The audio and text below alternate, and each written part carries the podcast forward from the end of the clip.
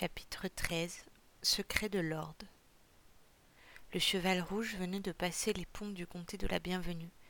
Des giclées de boue noircissaient ses flancs et Jonas s'était trempé. La bête allait si vite que ses sabots ne touchaient plus la terre.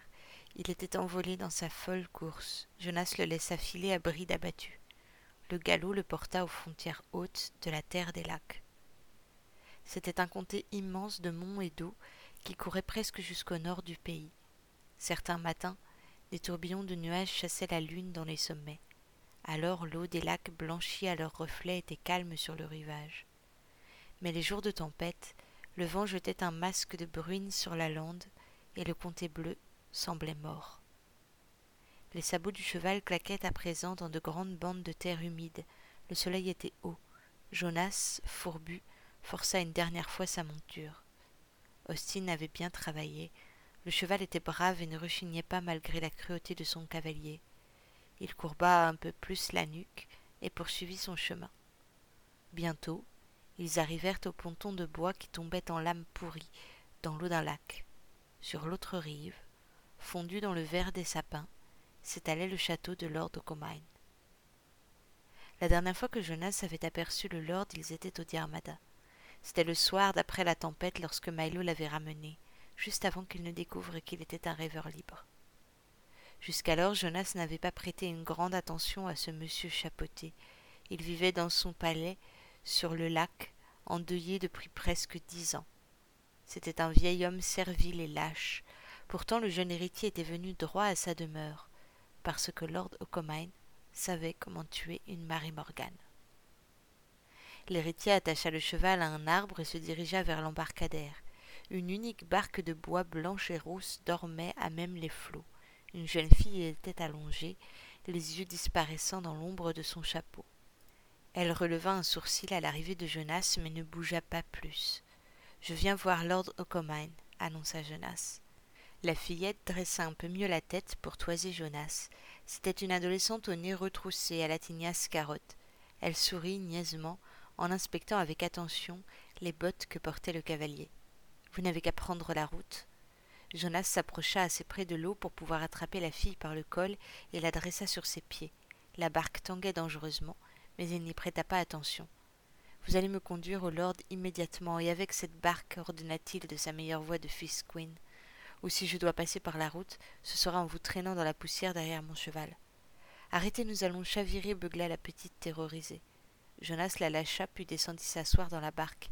Le petit passeur natté, empoigna une rame et menaça. Je pourrais vous la coller dans la figure, vous savez. Essayez, petite, prévint Jonas, et si le lord la prend, il vous laissera pourrir dans un donjon jusqu'à ce que vous en soyez morte. L'enfant ne discuta pas plus. La barque glissa sur le lac, à une bonne allure. Depuis son coin, Jonas n'avait Dieu que pour le château du lord. C'était une forteresse racée, presque féminine, avec ses tours crantées et le ciselé délicat des portes, en automne, les arbres teintaient le lac de rouge, et le reflet de la demeure dessinait un spectre sur l'eau. Mais là, dans le vert moiré des forêts, il était fort et ancré solidement dans la terre. On apercevait un peu du dessin des jardins fabuleux que la femme du lord avait demandé à son époux avant de s'en aller, mourir un jour. Lui, le pauvre, était resté seul dans son palais pierre de lune et avait continué d'admirer les jardins vides. Il ne vous recevra pas, avertit la fille à la barque. Il ne reçoit jamais son rendez-vous et vous n'êtes pas annoncé. Bien sûr qu'il me recevra, et avec beaucoup d'honneur en plus. La petite continua à marmonner, mais aussi à ramer. Lorsqu'ils arrivèrent enfin de l'autre côté du lac, Jonas se trouva stupide, car il n'avait pas même une pièce à lui donner. Le voyant fouiller dans ses poches, elle retroussa davantage son nez en faisant la fine bouche. Vous n'avez qu'à garder votre argent, je n'en veux pas, grogna-t-elle. S'exclama Jonas, qui n'avait pas très envie d'insister. Alors filez, je reviendrai par la route lorsque les chiens m'auront été présentés. L'autre n'en demandait pas mieux, et la barque repartit de là où elle venait. L'héritier sourit malgré lui, de l'insolence de la rouquinorame. Jonas frappa à l'immense porte de bois du château, mais voyant que personne n'ouvrait, il décida d'entrer de lui-même. Comme l'avait raconté souvent le lord, tout y était démesuré, des hauts plafonds sculptés aux couloirs trop larges il trouva Ocomine dans les jardins, penché mélancolique sur un bosquet fleuri. Jonas Quinn s'inquiéta le lord en voyant le fils d'Eliot venir à lui. Que faites-vous là? Il est arrivé un malheur au Je vous dérange? Vous savez bien que non, c'est un plaisir de vous recevoir enfin. Prenez cette chaise, je n'ai pas mieux à vous offrir ici. Jonas essaya de faire bonne figure. Il s'était rendu aussi présentable que possible pour que le lord ne se doute pas qu'il venait de loin. Il avait l'impression de porter un costume, celui de l'héritier du Diarmada, qui était devenu légèrement trop petit pour lui. Je suis arrivé par le lac, dit Jonas. Ah, mon garçon, vous avez dû rencontrer ce filou de fille qui joue les passeurs, s'exclama Okomain. Elle vous aura volé.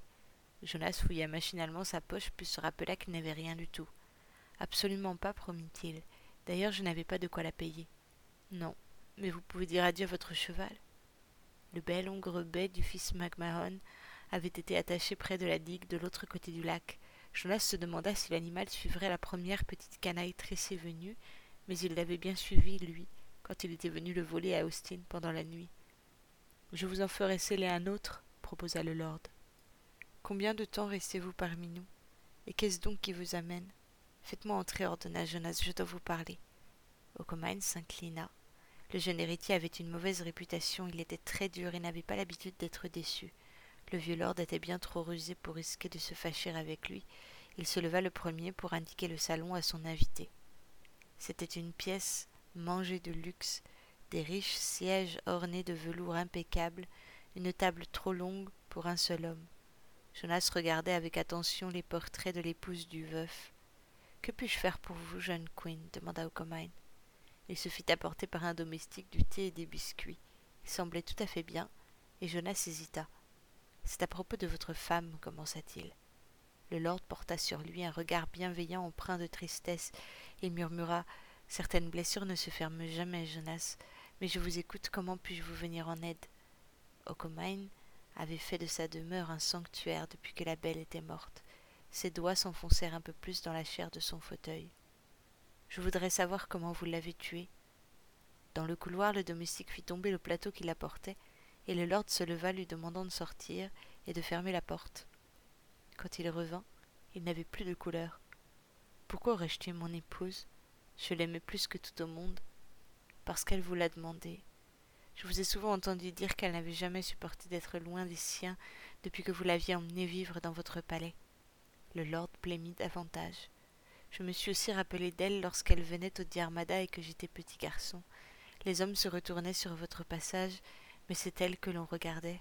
Les femmes étaient jalouses. Elle était belle. Même mes yeux d'enfant s'en rendaient compte. Je n'ai revu qu'une telle beauté qu'une fois, en rencontrant une Marie Morgane. Les yeux du lord étaient perdus, bien loin dans les méandres de cette blessure. Il avait encore devant lui le regard de perle de son épouse, ses cheveux d'argent, sa peine. Son histoire au commun la gardait comme un secret, la cachait dans son palais blanc entouré de lacs, il dit à Jonas qu'il était un soir au bord des mers du Sud lorsqu'il l'avait vue pour la première fois, chantant au bord de l'eau. Okomain était alors un rêveur libre, mais il était aussi un homme très riche. Elle ne voulait pas que je la suive au fond de la mer, car elle disait que les royaumes du dessous s'étaient effondrés. Je l'ai suppliée de venir ici pour vivre avec moi. Elle a dit oui, mais elle n'a jamais voulu que je l'embrasse pour que je reste libre de choisir si je l'aimais. Et je l'ai aimée plus que tout. Les années passant, la mère avait manqué à la fée. Son époux était bien gentil, il avait fait bâtir pour elle ce palais sur les bords du lac et tracé à son intention de fabuleux jardins. Il la conduisait chaque soir au bord de l'océan, mais les vagues la repoussaient. Un jour, elle lui réclama le droit de partir. Elle ne m'aurait pas supplié, dit le lord. C'était une courageuse demoiselle. Simplement j'ai vu dans son regard que jamais je n'aurais mieux su l'aimer qu'en la rondant à son cher océan. Il ne dit pas qu'il avait tenu contre sa poitrine le corps de la Marie Morgane, ni baisé ses lèvres au goût de sel lorsqu'elle était déjà morte. Il ne dit pas qu'il aurait voulu se jeter lui-même au lac pour ne plus vivre seul. Il dit c'était une fée, elle était belle. Vous avez vécu avec elle à ses côtés. Vous n'avez pas simplement pu vous dire qu'elle n'existait pas pour la faire disparaître, insista Jonas cruellement. Comment est-elle morte? Quand elle était venue au monde, elle avait été enfantée par l'océan. Elle n'existait que grâce à la magie. Sans elle, la Marie Morgane n'était rien qu'un rêve, qu'une créature impossible et sans pouvoir. Pourquoi vous intéressez aujourd'hui à ces histoires? J'ai une dette à payer, murmura Jonas. Un lord avec de l'honneur, c'est bien, soupira Ocomain. Le cœur de l'héritier battait à se rompre. Les Marie Morgan ne possèdent pas la magie. Elles l'utilisent. Elles la tirent du peigne d'or qui sert à coiffer leurs cheveux. J'ai brûlé le peigne de mon épouse pour que la magie le quitte. C'est comme cela qu'elle est morte. Sans le pont qui la reliait au monde des hommes, la créature n'existait même pas. Okomain l'avait portée jusqu'à la mer et l'y avait laissée. Il avait ensuite pris le chemin du comté gris et acheté sa première fiole de nectar pour devenir indépendant et trouver l'oubli. Winifred allait mourir. D'abord la meute des MacMahon, Milo et Jonas à leur suite se rendraient à la tour blanche. Il n'y avait personne pour la protéger, qu'un petit page qui était déjà à leur côté, un archer en train de mourir, et Elijah. À eux cinq, ils s'en débarrasseraient. Jonas trouverait le peigne d'or, il le jetterait au feu, et la Marie Morgane ne serait plus qu'une femme, qu'il tuerait. L'héritier trembla. Il se souvint qu'il n'était qu'un garçon de la terre, l'héritier d'un Diarmada, et que pour rien au monde il ne serait capable de se battre. Mais il savait aussi que les MacMahon étaient des bêtes fauves.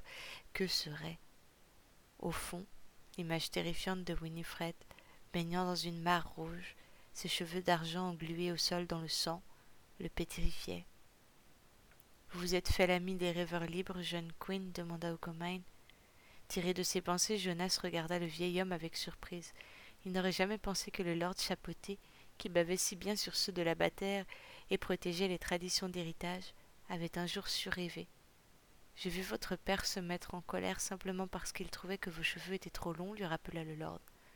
Il repousse toujours. Elliot ne supportera pas d'apprendre que son héritier s'intéresse à autre chose qu'à son Armada. Jonas le savait déjà. À de nombreuses reprises, alors qu'il était traité comme le dernier des misérables par les Vardos, dormant sur la terre même ou s'usant les poignets dans ses chaînes, il avait pensé à son père, à sa honte. Il est encore assez jeune, et votre mère aussi, pour faire un autre héritier si le premier devait être perdu. Si j'étais vous, j'oublierais vite mon ami et ma promesse pour retrouver mon père et mon héritage. Avec le thé, le domestique avait été rappelé pour servir un peu d'alcool. Le sang de Jonas commençait à bouillir à la vue de ce faux lord bien propre, qui se permettait de lui donner des conseils. L'abandonner, gronda-t-il, alors qu'il m'a aidé à chaque fois que j'avais des ennuis. C'est un rêveur libre, Jonas. Il a peut-être montré un peu de gentillesse à votre égard, mais ces ennuis qu'il a, cette marée Morgane que vous voulez combattre pour le secourir, est-ce que il les aurait rencontrés s'il avait été indépendant? Jonas fronça les sourcils. Posez-vous les bonnes questions. Votre ami a dû avoir souvent l'occasion de boire de la rose mère. Il a choisi de ne pas le faire. À présent, il a des ennuis à cause de ce choix, et je ne vois pas en quoi c'est votre problème. Les mots de Lord Comain se frayaient un chemin dans l'esprit fatigué de Jonas. Bien entendu, le vieil homme au chapeau avait vu juste. Si Elijah avait été indépendant, il n'aurait jamais été pris par les Vardos, ni mené devant la marée Morgane. Vous avez raison, dit Jonas. En refusant de prendre le nectar, il savait ce qu'il risquait. C'est tout à fait de sa faute. Satisfait, le lord s'enfonça un peu trop vite dans le moelleux de son fauteuil. Il a pris ce risque, répéta Jonas. Mais il en a aussi pris un autre. Il m'a protégé. Et s'il n'avait pas été là, je serais mort. Ça aussi, c'est de sa faute. Alors, tout rêveur libre qu'il soit, je vais aller le sauver pour que nous soyons quittes. Ocomain baissa les paupières, mais se garda d'ajouter quoi que ce soit. Les queens ne font pas de dettes. Jonas ne voulait pas partir comme un voleur. Il avait fait un long voyage pour venir jusqu'au comté des lacs, et s'il en ressentait les douleurs. L'idée qu'il allait encore passer deux jours à cheval ne lui plaisait pas, mais à présent qu'il avait sa réponse, il désirait rejoindre les autres et exhiber fièrement sa trouvaille sous leur nez. Il verrait s'il n'était pas digne d'être des leurs. Lord Ocomain, qui croyait encore que le fils Queen lui arrivait tout droit du Diarmada, n'en finissait pas de parler pour le retenir à dormir. Jonas écoutait distraitement parler d'arbres, de chevaux et de lacs. Je pense, dit-il poliment, que je devrais rentrer à présent, la route sera longue. Mais qu'en est-il de votre cheval? Jonas se dirigea vers la longue baie de vitraux qui donnait sur le lac pour y coller son nez. On voyait nettement le ponton de l'autre côté. Il n'y avait plus ni barque, ni monture. La fillette s'était bien moquée de lui. Ce n'était même pas le mien. Son propriétaire va m'en vouloir, je crois. Il ne crut pas utile de préciser qu'Austin n'était même pas au courant qu'on lui avait emprunté sa monture. Un si beau cheval, rouge comme la lune certains soirs, qui filait comme une flèche avec tous les vents du monde à ses trousses. La fille qu'elle avait volé le vendrait à un très bon prix, bien plus que les quelques pièces qu'elle lui aurait données s'il avait été honnête. Suivez un domestique, je vais le faire voir pour vous. Okomain hésita mais ajouta Et s'il vous plaît, revenez me voir. Lorsque vous serez prêt, je voudrais vous montrer quelque chose. En cuisine, le jeune employé qui avait renversé le plat arriva lorsqu'on le sonna comme s'il avait été juste derrière la porte. Emmenez le fils Queen aux écuries. Demandez au palefrenier de lui donner le cheval de son choix. Jonas s'apprêtait à dire quelque chose. Il n'était pas certain de devoir accepter un tel présent d'un lord qu'il connaissait à peine et ne respectait pas. Je suis un vieil homme maintenant. Il y a bien longtemps que les chevaux ne servent plus qu'à prouver que je suis riche. Vous me ferez un grand honneur si vous en prenez un et allez le montrer jusque dans votre comté. L'héritier effaça très vite son sourire. Il allait peut-être réfléchir deux fois avant de dire que Lord Comine était un imbécile. Des stalles de bois séparaient une grosse vingtaine de bêtes, toutes superbes, qui attendaient. L'odeur des écuries rappelait celle de Calvin O'Toole, son ami d'enfance, portait toujours un peu sur la peau. Jonas pensait à lui chaque fois qu'un coin de paille sentait un peu trop fort. Aussitôt après, naturellement, il pensait à Chenide. Le palefrenier arriva. Il parlait d'une voix tendre de meneur de chevaux, semblable à celle d'Austin. Messire Ocomain vous invite à choisir l'animal qui vous plaira, monsieur. Les bêtes, au son de cette voix familière, avaient toutes passé la tête par l'ouverture de leur box, et Jonas put les observer à loisir. Comme il s'en était douté, les cheveux étaient grands, racés, sculptés dans le marbre de la noblesse. Je dois faire une longue route, insista Jonas. Donnez-moi n'importe lequel, je voyagerai deux jours. Le regard du domestique s'alluma. Nos bêtes sont pour la para, la plupart ne tiendraient pas la moitié du chemin à bonne allure. Alors choisissez-en un au hasard, s'il est trop fatigué, je l'échangerai. Blessé, le maître palefrenier baissa les yeux. Ses chevaux étaient ses enfants, pas ses outils, mais son regard brilla de nouveau. Suivez-moi, j'ai peut-être quelque chose qui pourrait vous convenir. Au fond de l'écurie attendait un cheval andalou d'un noir profond, mille fois magnifique comme celui emprunté à l'aîné des MacMahon.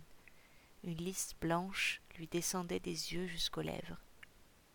Ce n'est pas notre plus belle bête, mais c'est une force de la nature. Il vous mènera au bout du monde, monsieur. Il y avait tant d'émotion dans la voix du vieil homme que Jonas, oubliant un instant qu'il n'était que domestique, s'adressa doucement à lui. Ce cheval va vous manquer Oh non, s'empressa de répondre le palefrenier. Je préfère de beaucoup le savoir sur les routes, le pauvre s'ennuie à mourir, simplement. Il scruta Jonas un long moment avant d'ajouter honteusement. Simplement si monsieur pouvait prendre soin de lui, c'est un bon cheval. Il a appartenu à madame qui l'a fait naître elle-même. Jonas sourit, ému par la douceur du palefrenier. Le vieil homme passa une main rugueuse sur les naseaux de la bête et lui fit de doux adieux dans une langue que Jonas n'avait jamais entendue. Tendrement, le palefrenier proposa une selle de cuir fin brodée de perles, de franges rousses et de grelots. Paré comme un roi, le cheval de nuit sortit à la suite de Jonas Quinn. Comme il l'avait promis avant de partir, l'héritier du Diarmada partit faire ses adieux au châtelain. Il laissa le cheval au palefrenier le temps de retourner le coin des écuries où Lord Comyn l'attendait. Jonas, ce fut un plaisir que de vous avoir à mes côtés aujourd'hui. Vous avez trouvé votre bonheur parmi mes bêtes. Sans attendre sa réponse, il poussa son invité vers la porte de la terrasse. C'était un long balcon de pierre forgée en arcade blanche. Grâce au lac, le jardin était riche et vert, épais, odorant. Le soin que le lord y portait lui-même était semblable au travail d'un orfèvre. Aucune feuille n'était plus grande que nécessaire, pas un brin d'herbe ne dépassait sur les tomettes. Pourtant, au bout d'une allée gigantesque, fou de toutes ses branches, un arbre démesurément grand surplombait le jardin. Lord Ocommine présenta à Jonas le cèdre millénaire qui ne portait plus une seule épine. L'arbre montait jusqu'au ciel. Il était mort lorsque nous avons construit le château. Pourtant mon épouse ne désirait pas le voir coupé. Savez-vous pourquoi, Jonas? Non. Le lord montra le pied de l'arbre. Ses racines sortaient poussées de la terre comme de gros serpents qui bouclaient à l'air libre. Les fées répandent la magie, pas seulement en ensorcelant des hommes comme la Marie Morgane, mais aussi en aimant. Et ma femme a aimé cet arbre. Le lord reprit un instant son souffle. Jonas observait le grand roi vert. Elle l'a fait renaître pour grimper jusqu'au sommet de ses branches, d'où elle appelait l'océan. Lorsqu'elle nous a quittés, il est mort. Okomaï n'osa pas toucher le cèdre. Il avait bien trop peur qu'il ne tombe en poussière. L'arbre était une ombre. Nous allons disparaître, Jonas. Tout ce qui a vécu par la magie meurt lorsque la fée qui a insufflé cette magie disparaît. Il se retourna gravement vers le jeune héritier. Si les rêveurs libres deviennent tous dépendants, plus personne ne croira aux fées. Que croyez-vous qu'il adviendra? Jonas ne pouvait plus détacher ses yeux du cèdre mort. Le livre de Milo disait que chaque plante, chaque fleur, chaque être qui vit ou qui respire est protégé par une fée. L'héritier se souvenait de son premier rêve, lorsqu'après la tempête il s'était retrouvé à demi-mort dans l'antre de Milo Goncalves. Il avait alors vu le Diarmada, la lande, la mer, tout avait disparu sous le sable et le soleil. Se pouvait-il que leur pays soit véritablement en train de devenir un désert? Si c'est vrai, alors Elijah mourra lorsque la marée Morgane sera morte, il a reçu sa magie. Votre ami est un homme, le rassura Okomain. C'est lui qui a créé les fées, pas le contraire. Il n'est pas comme le premier brin d'herbe venu qui va mourir sans magie, rassurez-vous. Mais Jonas était loin d'être rassuré. Il voyait au-delà de leur propre vie. Les Vardos traquaient les rêveurs libres pour les enfermer. Qu'advenait-il d'eux? Et qu'adviendrait-il d'Hibernia lorsque le dernier serait devenu indépendant? Les sept molosses, gardiens du chemin, étaient dans le jardin. Le lord leur présenta Jonas. Leur truffe noire se collait à ses mains et à ses bras. Lorsque les chiens partirent vaquer à d'autres occupations, l'héritier put chercher son cheval. Le palefrenier regarda partir la monture de sa maîtresse avec beaucoup de peine. Dites-moi son nom, demanda Jonas pour le consoler. Je le donnerai à mon ami qui est meneur. Elle l'a nommé Bruchon. En entendant le nom, le fils Quinn troublé sentit en lui son cœur éclater, comme si ce simple mot avait éveillé en lui une peine incontrôlable sans qu'il sache pourquoi. Le regardait de ses yeux bruns, noirs comme une nuit sans fin, et dans le simple nom de ce cheval était caché un secret. Jonas sentit une larme qui roulait sur sa joue il ne s'était même pas rendu compte qu'il pleurait. Le vieil homme d'écurie catastrophé se confondit d'excuses. Je vous ai blessé, ce nom vous rappelle un mauvais souvenir. Il n'est pas trop tard pour le changer, les chevaux apprennent vite. Mais Jonas ne l'écoutait plus. Il sentait vibrer en lui un sentiment qu'il ne connaissait pas, une voix, semblable à celle du Datura, mystérieuse et persistante, qui lui parlait de liberté, il lui semblait qu'une part de son âme n'avait fait jusqu'alors que dormir et venait brusquement de s'éveiller. Bruchon conviendra très bien, parvint à dire Jonas. Alors je vous souhaite un bon voyage, monsieur. En selle, l'héritier passa le portail du domaine sans se retourner. Les mains plongées dans la crinière, il lança tout de suite le cheval au galop, en se répétant encore et encore le nom de Bruchon. Un sentiment de tristesse l'envahissait. Il avait presque oublié ce que venait de lui dire le lord sur la disparition des fées.